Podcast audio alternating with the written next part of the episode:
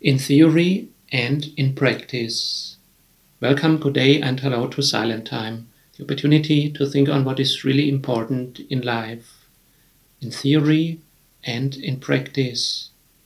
What do we do with words from the, for example, when the Bible calls us to be patient and kind in love, loving others, helping them? In theory, it sounds good. It even sounds like a good moral. But what do we do in practice? When we hurry to go somewhere and someone needs our help along the way, or when we have an urgent work to do and another colleague needs our help.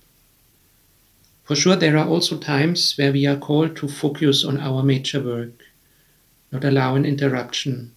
But many other times, when we have no major core thing to do, do we also help others or do we only reject and harden our heart? Do we see the needs of others or do we close our eyes?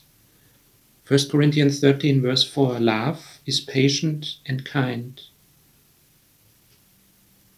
It is not a nice moral, but it will be the judgment over our, over our life. How have we re reacted in practice, even when it does not fit? It will accuse us because we do not have the godly nature yet. It shows how we really are. It shows that, in fact, we are sinners who need forgiveness, who need the Holy Spirit, who need to be renewed. Lord, we ask for forgiveness where we have hardened our hearts, where we do not see the needs of others, where they need help. We pray that you change us by your Holy Spirit that you make us suitable to fit into your kingdom. Praise be to you forever. Amen.